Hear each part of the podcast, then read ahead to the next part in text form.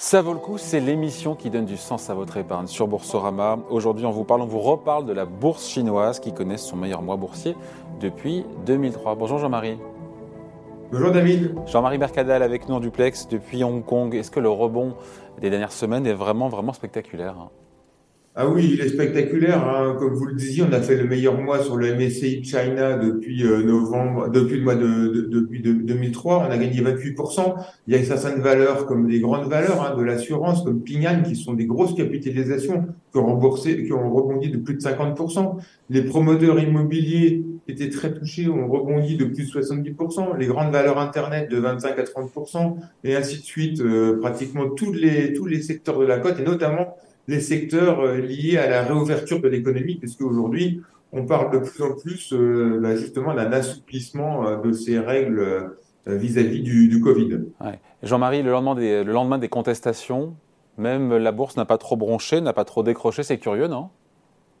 Non, parce que dès les premiers instants, en fait, on a compris que la réaction du pouvoir allait être assez modérée.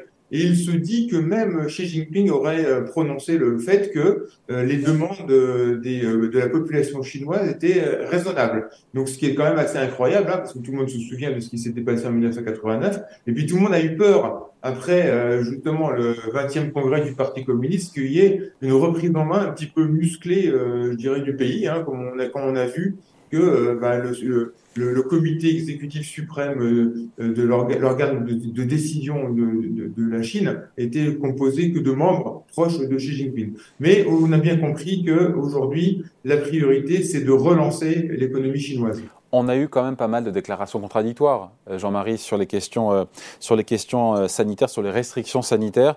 On va vers des mesures d'assouplissement ou pas ? Parce qu'on nous parlait de cas de Covid record, de tests en masse, de refermeture par canton, par ville, et puis finalement on reparle d'allègement des contraintes sanitaires.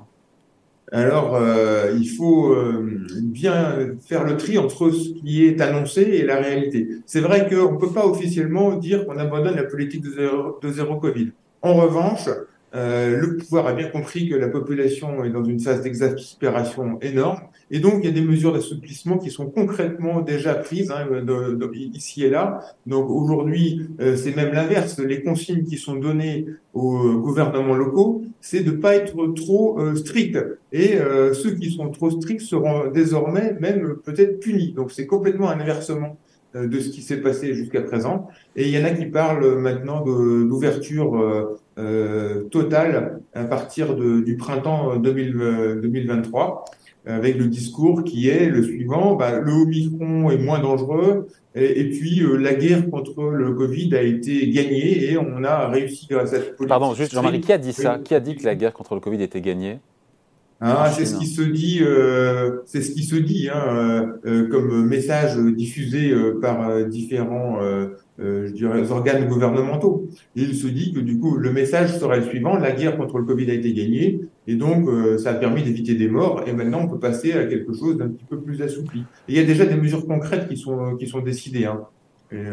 Donc il y a un décalage entre officiellement la stratégie Covid qui reste d'actualité, et dans les faits, des mesures d'assouplissement. Quels exemples ? Déjà, dans la terminologie, on parle d'une politique dynamique de zéro Covid. Et puis, il y en a plein des exemples. Par exemple, maintenant, pour rentrer dans les bus, il n'y a plus besoin de tests PCR. Pour rentrer dans certains magasins, il n'y a plus besoin de tests PCR. Et ainsi de suite. Et donc, on voit bien que c'est un mouvement qui ne fait que commencer. Et ce que la bourse est en train de comprendre. C'est ça, en fait. Et c'est là où le sentiment de marché est en train de changer, Jean-Marie, c'est que le sentiment, c'est que l'économie va repartir, puisqu'on Pékin rouvre son économie, c'est ça en fait. C'est ça qui est joué et par les marchés boursiers. C'est exactement ça. Aujourd'hui, le taux de croissance en Chine, les derniers indices PMI qui ont été publiés en novembre sont tous mauvais. Le taux de croissance cette année sera un peu plus de 3%. Il faut absolument repasser à une économie qui croît, parce que il y a trop de mécontentement dans la population, et notamment au niveau du chômage des jeunes. Le chômage des jeunes est à presque 20%.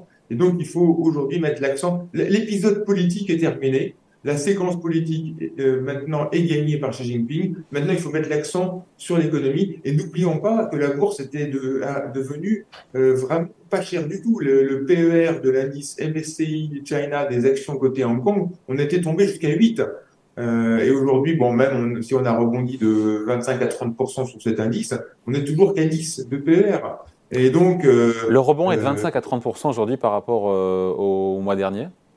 Voilà, au plus bas. En fait, le plus bas, il avait été atteint juste après l'issue du 20e congrès du Parti communiste, où les investisseurs avaient été déçus. Ils avaient donné une prime de risque politique naturelle, structurelle au marché chinois, et les investisseurs internationaux sont sortis. Donc c'est aussi ça peut aussi alimenter le rebond qui est en cours. À notre avis, le rebond il est loin d'être fini. Pourquoi ? Parce que, comme je vous le disais, les niveaux de valorisation sont encore assez bas. La dynamique de croissance des bénéfices va être bien meilleure à partir des prochains mois, parce qu'on va commencer à anticiper le rebond de l'économie qui aura lieu l'année prochaine, grâce justement à cette réouverture progressive qui va être mise en place. Et donc, nous, on pense que là, on a peut-être fait que la moitié du rebond. J'ai rappelé plusieurs fois ces derniers mois qu'un jour, on aurait un rebond très fort de la bourse chinoise, parce qu'il y a beaucoup d'ingrédients qui étaient ensemble, faible valorisation, investisseurs internationaux qui étaient désertés. Il manque un catalyseur. Le catalyseur, on l'a aujourd'hui. La réouverture de l'économie chinoise. La réouverture. J'imagine que tous les secteurs dans ces cas-là sont montés à l'unisson de concert, la tech, les promoteurs immobiliers. D'ailleurs, Pékin a demandé donc, aux banques de soutenir les promoteurs immobiliers qui font partie aussi du rebond comme les assureurs. Oui, tout à fait. C'est très important de le rappeler. Les banques chinoises vont bénéficier justement d'une baisse du taux des réserves obligatoires et le gouvernement leur demande de financer. Et il y a déjà eu un programme de 180 milliards de dollars de crédit bancaire qui est prévu pour les principaux promoteurs immobiliers du pays. L'idée étant justement de finir les constructions qui sont déjà en cours, parce que là aussi, il y avait pas mal de manifestations dans le pays.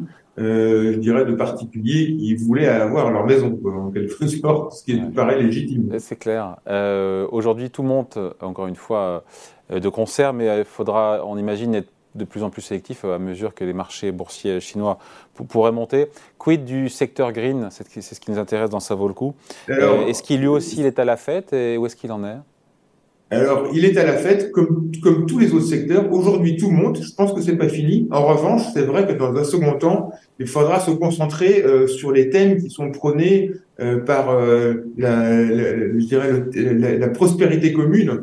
Et donc, dans ce projet de société, l'économie verte est extrêmement importante. Donc, il va falloir investir structurellement dans les entreprises qui font des panneaux solaires, qui font de l'hydrogène, qui font, des éoliennes. Et parce qu'il y a des programmes énormes en Chine qui sont prévus justement dans ce cadre de cette prospérité commune.